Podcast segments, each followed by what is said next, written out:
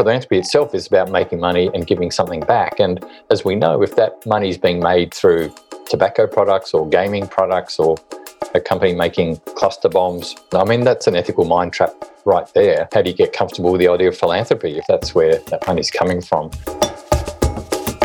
I'm Lee Matthews, and you're listening to the Good Problem Podcast, a weekly series unpacking the sticky art of doing good. The concept of shared value has gained popularity in recent years, with recognition that solving social and environmental problems requires the input, participation, and action of all stakeholders. Leveraging the resources and innovation capacity of the private sector is key to solving the world's most pressing problems. And as the logic goes, if businesses can benefit at the same time, it's a win win. But is shared value a panacea for solving all of our problems? Or is there still a role for philanthropy and charity and activism?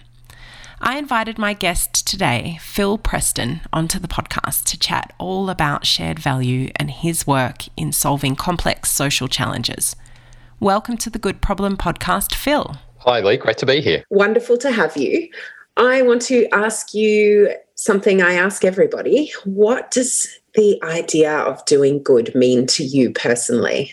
I would say good has so many dimensions, right? We can go into, you know, is is it the same thing to be doing something good as a person versus being a good person? But good to me, I think, is about having an abundance mindset. It's one where you make the connection and see that you live in a community and that it's those connections that really add value to us in our lives. However, it's not something you always see here and now. So it takes a little bit of investment in it. And I think displaying acts of goodwill and doing good things really help not only the people around us, but they help us ultimately. So, yeah, I'm not sure that's the best definition, but it's the best one I got right now. Do you think doing good is something that you live in every aspect of your daily life, or is it something that you kind of silo off into work or family or community? Yeah, in terms of making a difference, if we're talking about that form of doing good, I integrate it into my work because my work revolves a little bit like you, revolves around helping businesses do good. Although I'm finding currently there's a little bit of a space emerging where people want that personal guidance as well that's attached to the business piece. So I'm really looking for good that happens in the core of everyday business activities. I like what people do in terms of giving and being responsible, but I really see a lot more, I guess, potential for impact when it's built in and hardwired into business. And that takes a bit of work. Absolutely.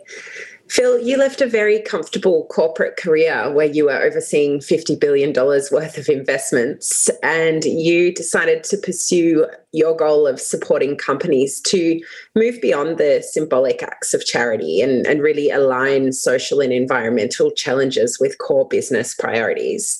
That totally speaks to me that, you know, obviously we do very similar work and have very similar motivations, but I'm curious to understand why you made that shift. You're obviously, you know, very comfortable having a great career, as some people would be totally happy with that. Yeah. Well, um, by way of background, I was born and bred in Hobart, Tasmania. And for people who understand Australia, sometimes we cop a bit of flack for being from Tasmania, but uh, I think it's a very special place. And I got a degree in mathematics and ended up, uh, I tell people I had to go overseas for work, and I moved to Sydney from Hobart. And I started my working life with an insurance company that is currently in the news for doing some very wrong things. So you might be able to guess which. In- sorry, it's it's an insurance and asset management company these days. But when I joined it, it was a, a pretty conservative old organisation, and it was before it demutualised. It was a different world.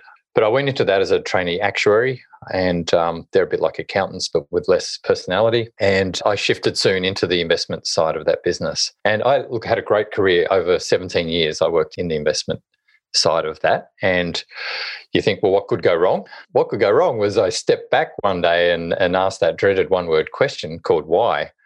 And it was at that point I realized a lot of my personal goals in life, because I, I'm not a religious person, I don't sort of worship any particular faith or philosophy or religion. And I really just had this idea in my head that I would earn some good money, bring up my family, have a good marriage and life, and then I could retire early and give something back afterwards.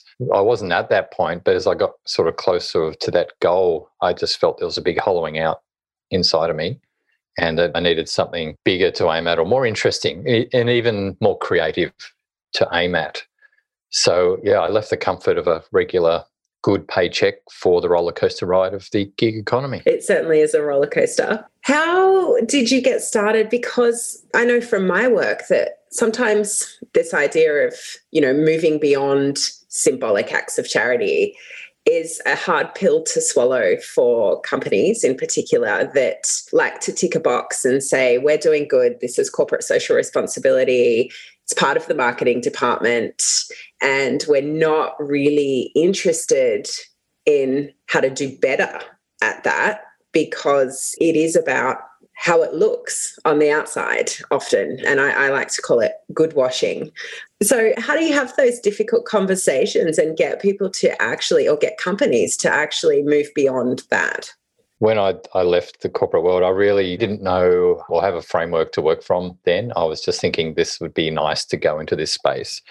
I knew one thing though is that to actually encourage companies to do better, you had to connect it to profitability somehow. And inevitably, I'm sure you find this, the you know, part of the challenge is if someone's giving money or spending it in their CSR program on something good, it's hard to pull people up and say, you know, maybe that's not the most effective thing you could do. you really want to sometimes, but you sort of can't because it's not socially acceptable in many cases to do that. But by the same token, you look at what's going on and philanthropy itself is about making money and giving something back. And as we know, if that money is being made through tobacco products or gaming products or a company making cluster bombs, and you could go on. I mean, that that's an ethical mind trap right there. How do you get comfortable with the idea of philanthropy if that's where that money's coming from? So my journey was to sort of look around and, and I noticed some companies were doing some extraordinary things and others were doing pretty average things. But I came across a consulting piece of work. The label, I wouldn't say the concept, I'd say the label shared value was put on this idea of when you connect profit with purpose. And it was put on it by Professor Michael Porter from Harvard Business School and Mark Kramer, who was a strategic philanthropist. And they didn't come up with it, I guess, the concept at all. But what they did was, I mean, Michael Porter was the first person coming from inside the business world who was saying it. And so, therefore, it was getting more traction than it ordinarily would have. So, I guess I felt that that was great. Someone was using the language of business to try and lift us up above just thinking philanthropy and CSR is how we're going to change the world because the figures, if you do the sums, there's not enough money there to change anything. We rely on the guts of business to do that. And, you know, by the same token, clearly business do some bad things. And when they do bad things, it's the whole of the business doing bad things. You know, they create a lot more negative impacts than they could ever make up for in their giving and their CSR activities. And I mean, the shared value concept has become, I would say, more understood and that term itself more popular in the past few years. There's certainly a shift from the term corporate social responsibility to the shared value space. Do you think that some businesses struggle to understand the shared value concept and that's why they shy away from it and stick to that straight up CSR model? Yes, and yes. When the concept first started becoming a bit talked about, which was about 2013, I noticed there was an uptick in interest, and I was leading a corporate sort of discovery group because we're all sort of, I guess, trying to understand this new concept. And what I noticed was a lot of the companies, and they're all sizable companies, they basically just rebadged everything that was CSR and they decided to call it shared value overnight. And the way the conversations would go would be, oh no, we're doing this thing, we're giving to this community or this group, and that's really good for us. Uh, I'm sure people are going to buy more of our products because they'll see our name attached to it, and therefore we'll call it creating shared value because we're connecting profit with purpose. And then you say, okay, well, what's the actual metric? What's the performance measure that's telling you that that is driving more sales for you? And at that point, you know, it was like, oh, I don't know, we haven't quite made that connection yet. Yeah, yeah. And things would break down. So, quite clearly, people were enthused about the idea, but yeah, it was challenging them. More broadly, the concept itself, to be honest, I don't use the terminology that much because it confuses. I don't know if you've found this, but I can sit down with some CEOs and they get it after half an hour of discussion. And I've sat down with other CEOs who, after an hour, you think you've got it across, you've given all the examples, you've kept it really simple. And as you're getting up to leave, they make some comment that makes it very clear they've got no idea what you just talked Yeah. yeah. yeah. So, in a nutshell, for listeners, how would you describe shared value? Yeah, well, I describe it as when you're really connecting profit with purpose. So you're helping to address a societal challenge through profitable business. And it all stems from, you know, the fact that there's for every business there's social and environmental factors out there that are imposing costs on you or that represent opportunities for you. And they can represent opportunities for you to differentiate your business and come up with something new or a solution that no one else has come up with or it could be about you working collaboratively with, say, other players in your industry to take on an issue together so that you lift the profitability of the whole industry. Should I put an example around this just because I'd, Yeah, I think that so would be useful. Get out of the yeah. Yeah, out of the abstract space because a lot of people aren't familiar with this. I'll use one of our local banks as an example, and it's not a major bank, it's a regional bank that starts with B, and it's the Bendigo Bank. They were actually named in Fortune magazine's Change the World list a couple of years back and they were at number 13 on this global change the world list. And, you know, they were surrounded by Apple, Toyota, Walmart, and Unilever, a lot of big companies. And I can imagine someone in the US, an executive in the US or Europe, picking up this list and just wondering who the heck is Bendigo Bank. But anyway, the reason they were there was because it was a culmination of some work that started in the late 90s when the big banks in Australia were pulling out of regional towns. And what this meant was a lot of towns were left without a banking presence. Therefore, people would have to drive sometimes hundreds of kilometres and hours to go to another major centre to do their banking. And when they went to another centre to do their banking, they'd often do more of their spending in another town as well. So we had this pattern emerging where smaller towns in Australia were contracting economically, and it was also helping to bring social issues to the fore. So Bendigo Bank saw this as an opportunity, and the opportunity wasn't just to put in a standard bank branch because that would probably be loss making as well. But they came up at that point with their community bank model where they sort of do a direct partnership with local community to bring a bank branch presence into town or back to town. And they do it in a win win way. So there's now 320 community bank branches across Australia, or I think it's a bit more than that. They employ 1,500 people, and it's helped Bendigo grow its balance sheet by more than $34 billion. So it's a really nice example of, of a win win. But what I like even more about this example is if you think about this, you know, how would Bendigo have acted if it had taken this on with its philanthropic or its CSR agenda? And you go, well, look, maybe they would have got up one, two, or three branches at most and then they would have realized they were loss making, so they would have closed them down. But what they've done by bringing it into the core of their business, it's, you know, there's 320 plus branches out there. So it's really energizing to find that. Um, but just to finish on a point here, it's, it's also, it's an innovation challenge. So it's not always easy to go in and find these opportunities with a simple recipe. The process is the thing, and that's what I specialize in and work in is bringing the process. But at the end of the day, I don't know the client's business. I can do is take them through a process and we try and discover as many possibilities as we can, and then they can prioritize which ones look best for them. Something in the shared value model that also I think is misunderstood is that it can often seem difficult to reconcile the profitability goals or objectives of a profit making business with those of other stakeholders that have completely different objectives, whether they be social or environmental. And I think that can cause a bit of a tension, at least initially, but often people realize both sides that they are actually both wanting the same thing ultimately. What kind of process do you take clients and wider stakeholder groups such as you know charities or the, the not-for-profit community more broadly what process do you take them through to get to a point where you are finding those shared value objectives? All you really need to do is go to a company or a business and say what's the top 10 challenges you're facing today? And you write down those top 10 challenges. Some of them will be fairly operational some will be strategic some of them might be life or death challenges for them. And then you can take the opposite lens and say, okay, if you look around the industry they're in or the region they're operating in, what are the major social or environmental challenges sort of attached to that industry or region? and make a note of them. And generally, you find some crossover between some of those issues. Now, that sounds really simple, but it's not always quite so simple in practice. But that's the guts of what it's about. And whether it's there's a formal partnership and a not-for-profit organisation involved or not, there may be or there may not be. Sort of a bit like, um, you know, who has what I want and who who wants what I have. You've got to find that win-win between the social and the business agendas.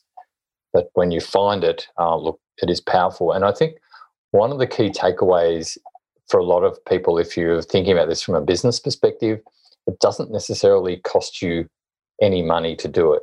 I found with many businesses, it's really can be about just sort of changing the way you deal with certain things like operations or procedures and not making huge investments. Sure, there's some examples out there where companies have made huge investments as well to grow big businesses off the back of this. I get that. But from a not for profit perspective, it actually is an alternative way to start approaching businesses instead of just saying, Can you give us money for X or sponsor us for Y?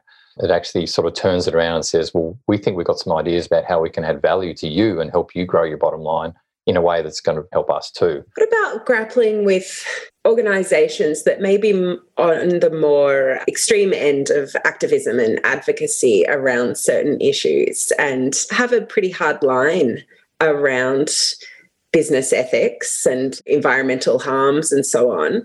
How do you bring those two opposing sides who have fundamentally different ideologies around what it means to exist in the world and do good in the world? Well, you can't force people to do things. So, look, if an organisation wants to remain fundamentally activist and not look into the idea, look, and I, and I get that. In a way, it needs a bit of a pincer strategy that you need sort of activism coupled with people working on the inside, I think, to make a lot of this happen. I've seen certain organisations in Australia, some well known not for profit foreign aid style organisations really struggle to get on board with this, but ultimately they came around. A colleague of mine was was involved in one of, I guess, the major activist organisations, Greenpeace, back in the 90s, and he had a view that the best way forward for them might be to start partnering with business rather than doing extreme acts of activism. But the organisation didn't want to go there. And so he left, but that was fine. If it's a conscious decision, that's fine. But I think this sort of circles back to where the conversation around stakeholder capitalism is going, which is a pretty chunky term. I think it's just another name for common sense. And it's just reflecting the fact that there's limits to growth. If you're a large company, the world is not infinite. I think 100 years ago, the, w- the world did seem infinite. We had resources we hadn't yet discovered. This population was 2 billion people, not eight, or we're nearly at eight. Uh, it was a completely different world, but we understand now that if we're going to grow a business, we've got to bring stakeholder groups along with us. Otherwise, there's just no market there to uh, sort of act in this very independent way. So I think we've got to work together and figure that out. And if someone, Helen Steele, who was the former CEO of the Shared Value Project, an NGO based out of Melbourne, put it really nicely. She said, if purpose for business is the why, then shared value is the how and it helps you sort of discover the ways of doing this that also speaks in a business language and that is extraordinarily powerful it's interesting. Um, a previous guest on the podcast a couple of weeks ago, Ingrid Giskes, she works for an organization called the Ghost Gear Initiative, which is part of the Ocean Conservancy. And they are looking to prevent discarded, lost, and abandoned fishing gear in the oceans and to also clean up the oceans. And they're a network, they're an advocacy group as well. But I'm sure you can imagine when it comes to environmental things, there's often very extreme organizations involved in that ecosystem plus governments plus you know philanthropic organizations plus fishing companies. And she described essentially a shared value process that they were engaging in without using those words. How do we find the shared objectives? And actually everyone in that space wants the same thing nobody wants to lose their fishing gear because it's expensive. And so she talked about that and she talked about how, for her, her background in diplomacy, rather than being an activist and coming from the NGO world, actually has helped to see that. But without ever calling it a shared value process. I'm so jealous of her because if I had my time again, I would love to be in diplomacy and taking that route. I think it just sounds so cool. But um, I take the point. I think you've actually maybe sort of reflect on this in a slightly different way, and I've come to a conclusion that I hadn't really thought about before. Clearly, the activist or activism role helps to bring the problem to someone's attention or enough people's attention to the point where they admit there is a problem. I think if you're not at that point of a common agreement there is a problem, then shared value is not going to work very effectively. However, once you get there, it probably will. I'd agree with your observations. Look, I don't do project work all the time, but I've done enough community based work in regional New South Wales to know that you get all the stakeholders of these challenges around a table and they represent every sector, every part of a community from business to government to education to grassroots community members. They actually generally all want the same thing. They just have a different way of describing that thing. Yeah, and it's wonderful to be able to help people see other people's perspectives and then try and come up with some measures that everyone's going to recognize and understand about success. And once they all realize they're heading towards the same thing, then your task becomes easier because they bought in and then it's just a question of how. Do you think the shared value model is fundamentally better than other models, for example, CSR or just straight up philanthropic giving? Is it the future of solving these really complex social challenges? Oh, that's a big one. I'd say they all perform their own role. So philanthropy is for, you know, help companies where they want to address problems that are, are not impacting them as a business. There's things that they just, in an ad hoc or discretionary way, or help their employees address some problems out there. And then you see, I think every organisation wants to sponsor the guide dogs, right? Because they're cute and fluffy. But then, you know, Parkinson's Australia probably doesn't get so much love. So you see those weird things going on. But anyway, that's more of an expression of conscience, I think. CSR is about brand and reputation risk. So, you know, you've got to do it, but it really it has a finite budget. It's not going to go that far. Shared value is to reframe it and answer your question, it really is a lens for innovation for companies. And the reason it's a lens for innovation and helps people think differently is because you've got to go out and create it. You've got to find the ideas. You don't just sit at your office and expect them to come to you. It's the process of proactively making an investment in something, an environmental or social challenge, for the purpose of delivering a return to you which will be favourable in a monetary sense, but also creating a larger impact on that issue than you could through your other, I guess, uh, approaches like philanthropy and CSR. You've worked on a few large scale social change projects. What are the specific challenges that come up when trying to effect massive social change? And I know you and I talked previously to the podcast about a role that you play in packaging recycling and compostables in Australia. Yeah, I don't want to overplay that because I play a very minor role, but it's given me insight into a project that is immense so it's the 2025 national targets for recycling goals, such that by 2025, 100% of packaging will be compostable, recyclable, or reusable, which is pretty ambitious. And it just demonstrates how complex something could be because you're involving all the different strata, many parts of industry, many parts of the supply chain, along with local government who collects waste, state government that, that has certain policies in place, federal government, and consumers. So so my role is to help facilitate meetings of their stakeholder engagement group. And uh, I love that challenge because, again, it's about helping people understand other people's points of view. But ultimately, it's a project where investments have to be made to reconfigure recycling and reuse systems.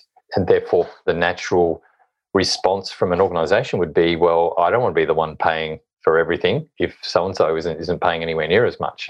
So you can imagine those issues will arrive. And I guess that's where government has to be fully tuned in and be prepared to co-invest if it can see if the market isn't going to just jump in and, and create all the direct investment itself. So it's like that stakeholder management challenge or collaboration challenge on steroids. And I think it highlights that the skill of the future or today and the future is about influencing and being able to have the right communications to know when to use general language neutral communications and when you have to deep dive and be specific for a, a, stakeholder group. It's about leadership and understanding how and when to try and drive people forward. And I think those things take a lot of time. You know, these are not quick fixes, and the goalposts are shifting all the time, and new stakeholders are emerging, and other ones are disappearing. And it's important to come back out and think this is a long term change project, not something that's going to be achieved. That's right. And you're I'm sure very familiar with collective impact and that model. And look, I, I, guess I've wandered into the collective impact model a little bit without intending it a few times. And that is where you're aligning players to all work on the same thing rather than have a competitive situation where they're all competing against each other rather than lining up. And I think, I guess, the more socially related collective impact challenges, the challenge is often to get business to play a very engaged and proactive role again, to use a shared value mindset to say if you're looking at certain industries in, in regional Australia, you know, they might struggle to get entry level workers. So, how do we help this business here that needs entry level workers not see this as a challenge of just going out and saying we've got jobs, but understanding there's there's a win win there if they can get more local worker content into their workforce in the right way, that they'll actually come out ahead in terms of dollars and cents and employee attraction and retention costs. So yeah, flipping those things around into, I guess, a business equation is, is where it gets exciting, I think, and you can sometimes extend the impact. I do think that sometimes there's a challenge with that in the sense that businesses are often looking for a quick fix to that problem. There's not enough entry level workers. How do we fix it now because we need it right now? And I think it can be a challenge to say or to accept for them that this might take time you know you build that ecosystem that is going to feed you those entry level workers. It can't just happen overnight. So you just use the word ecosystem is that right? Yeah. Yeah i think that's the perfect word for it because a lot of businesses think within the context of their supply chain and they don't really think much beyond it. Whereas this type of thinking means you've got to think about the, the total ecosystem around you and look, it can be like really simple stuff. Say an 18 year old kid rocks up who wants a job and maybe fails the drug and alcohol test because, you know, cannabis stays in your system for up to 10 weeks. That doesn't mean the kid's a druggie. It might just mean he, a couple of weeks ago, had a smoke and it showed up. So, you know, a business might naturally say, okay, go away, you haven't passed the test. Or they could think a little bit differently and say, well, we've set up a referral pathway with Headspace or some provider and you know we're willingly send you over there. They'll give you priority access. If you're keen we can get you back on the pathway to, to coming back in about five weeks time or whatever. And again that doesn't cost money but it takes an abundance mindset. It takes a bit of i guess leadership. That's hard for all businesses to get. I would estimate that three out of ten businesses have this mindset. Six kind of sort of understand it but might not follow through. And there'll be one out of ten who probably just will never get it yeah, look, I have had some experience with the collective impact model, and it's tough. It's really, really tough, particularly in the early stages. And it's tough to get stakeholders to take the lens off themselves, particularly the larger ones who are used to being the loudest, the biggest, with the most say and the most power. And I think it's a really fascinating process to watch prioritization of an equal playing field, no matter the size of the organization. That's right. And speed or timeframes, I find, is the other big challenge because business will typically come in and, okay, let's do this now. We think we know the problem, and quite often they don't know, understand the problem. So you've got that recalibration there of trying to get them to slow down and really smell the daisies and take in what's going on. And on the other side, quite often social sector organizations, you know, will, will have trouble warming up and getting used to this idea because there might be distrust there and other things that need to be broached. So, you know, to say to a business, look, this might take 12 months of, of relationship building and trust building, there, you know, a lot of people are going to check out at that point. Yeah, yeah. And they're used to being able to go, oh, we'll just pay for that. Yeah. We'll make that happen. Yes. you, you can't buy social capital, unfortunately. You can buy lots of things, but no. not that. Yeah. So, Phil, I want to draw the lens back to you.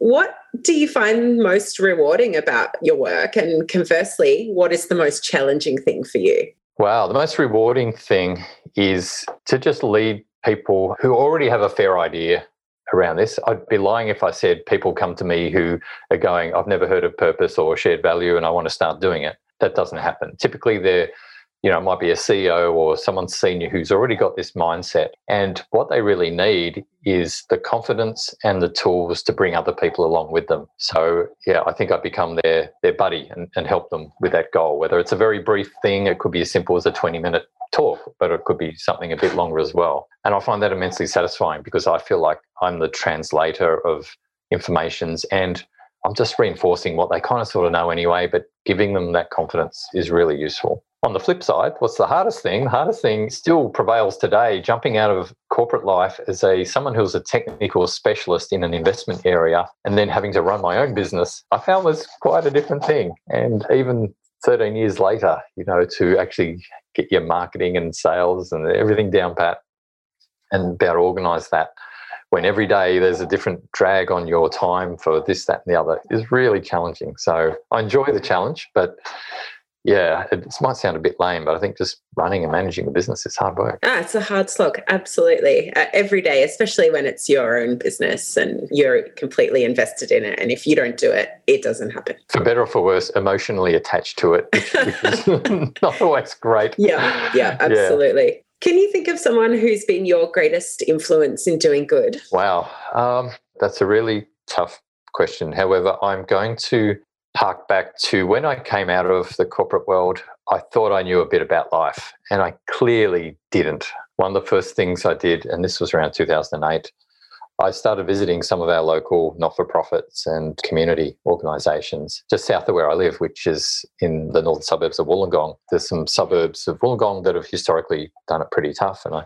spent a bit of time with people there and I take my hat off to them say in one organisation, um, a lady called Jenny, who I've known for several years now, sort of took the time to take me in and, and not tell me that I didn't know anything, but just to talk about what she was going through every day. So my perspective changed almost overnight from one of, well, I'm just going to be the smart guy who walks in and throws out a few ideas that will solve everyone's problems, to being this humble servant of other people who realized really had no idea about what was going on out and that it was going to be quite a challenge. But if I had no idea, that meant a lot of other people who have business and other roles have no idea as well. So maybe that's my opportunity is, is to try and be that conduit. Anyway, just to extend that a little bit, Jenny, her organization in Port Kembla has seeded the social enterprise called Tender Funerals, which is a not for profit funeral service, taking on not only the cost aspect of funerals, but also the cultural variations. So the main funeral providers don't really have any cultural options. And in her community, there's so many different cultures. They all have their own way of generally dealing with the death situation. So there's an economic advantage, there's a social advantage. And she just constantly challenges me because when her business started ramping up and doing well, I'm thinking, wow, that's great. You can expand, you can maybe move here and buy this and do that. And she just turned around and said, no, we can actually just cut the cost for everyone. so I'm going, okay, just when I think I've got a handle on this thing, someone throws a curveball at me and makes me feel humble again. It made me realize that social change takes years and sometimes decades. You just can't do it overnight very early on, I helped our local council with a local engineering company that had some leaders that wanted to do some good in the world. And I was there sort of connecting them with some community organizations saying, well, why don't you go and help these community organizations? That'd be good for you, it'd be good for them. But it turned out, being engineers, they thought, well, if we can't solve the problem straight away, then you know, we get no chance. There was a limited ability to understand how complex social challenges are. And although that would have done them some good, getting that perspective you know, I realized at that point, this is hard work. It takes a lot of application. Absolutely. My next question is a philosophical question borrowed from a philosopher called Kwame Appiah. What do you think the greatest social challenge of our time is? Something that future generations would look back on and wonder what on earth we were thinking right now? Gee, it's hard to go past climate change. It's encouraging and devastating in the same breath that the Edelman Trust Survey, which came out recently for, I think it was up to the end of 2020, showed that business was the most trusted institution in the world. uh, you know, it's concerning. It's, it's concerning. Like it's no surprise given what's been happening in government in many places and the media was down as well. That's probably not surprising, but the not-for-profit sector was marked down as well. And I think you know the solution really is quite simple. But there's so many vested interests that get in the way. And I'm always reflecting on a book by Hugh Mackay called The Art of Belonging. And he pointed out something really basic um, that I'd never thought about before that as humans, we don't do that well on our own. We rely on communities to work together. However, when you're in a community, you have that tension between the individual goal or the individual's goal and the community's goal because what's good for the individual isn't always good for the community and vice versa. So, as a species, we've become reasonably good at balancing those competing interests of the common goal and the individual. And I think climate change is just one of those challenges on steroids that we haven't quite got our head around. I do have a reasonable belief that business can crack the solution, even in spite of lack of government action. But the question is, will it happen in the time frame required? That probably comes up a lot with that question.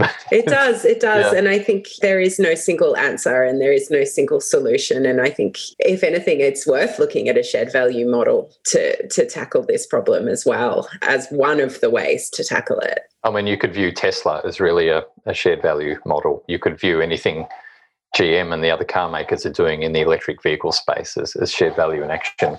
I think the key thing to note about shared value is it's almost like the pathway to sustainability in the sense that, you know, let's say Tesla is um, one of the leaders in this space. At this point in time, they are the innovator or one of the lead innovators. They're creating value for their shareholders because they're addressing a major global challenge in, in a very profitable way. However, there comes a time when everyone else catches up and therefore they don't have that advantage anymore. But that's the point where what they're doing gets hardwired into the way we do everything. And that in my mind is where you say there's it's sustainability or it's a sustainable practice or solution. So in a way, yeah, shared value is sort of a pathway, the innovation pathway to that better world. If you could tell the world something and know that every single person would hear it, what would it be? Seek out perspectives and and listen. I don't think you can go wrong. You, you'll never stop growing. It's hard to do. Yeah, it is. It is. Where's your favorite place on earth? Well, right now it's in Wollongong because I'm a trail runner and I just love being in an environment where I'm close to the sea, close to the hills, and can get out and run on tracks. Pick up leeches when it's wet, run into other people. There's a very active community. Um, I'm just struggling at the moment to think of where else I'd rather be. No, that's perfect. Which is a good problem to have. Yeah. Yeah. Yeah. yeah. Now I can see a huge bookshelf behind you. What book are you reading right now? I actually get involved in a few different books, but I'll talk about I'm in a book club, so we we have a lot of fiction going on. But the one I want to mention is I've got it on order. I think it's on its way. It's by Klaus Schwab, who's a key driver of the World Economic Forum, and it's called Stakeholder Capitalism. And I've got to admit, I'm a big order of books. I'm not always good at following through and reading. But when I read the overview to this, it was just ticking every box. And I've rarely found that. So I'm super excited about getting my copy in the mail soon. Excellent. And what about podcasts? Do you listen to podcasts? Uh, well, apart from yours, Lee, I've become a bit of a nut in terms of US politics. And I've been following a lot of US political podcasts, not only because it's very current and you want to hear how things are playing out, but I think it's telling us a lot about our capacity to deal with ourselves and the capacity of systems to retain their integrity.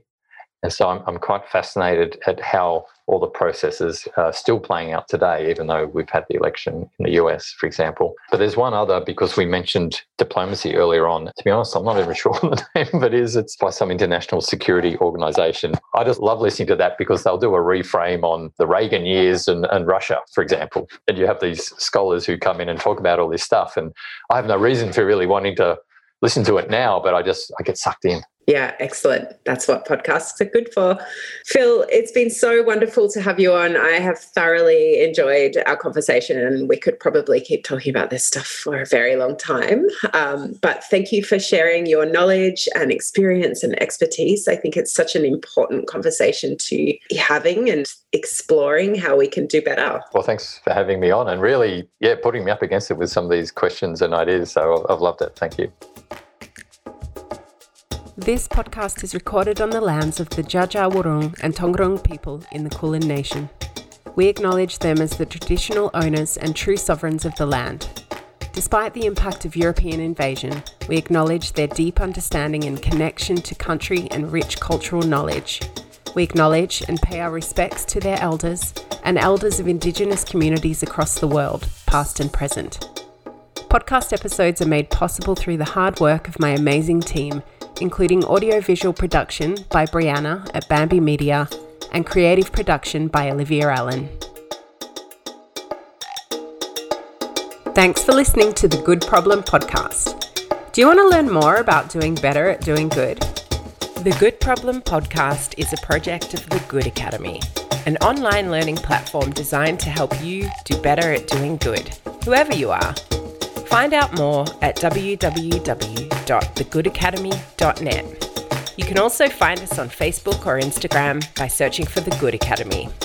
Don't forget to subscribe and share.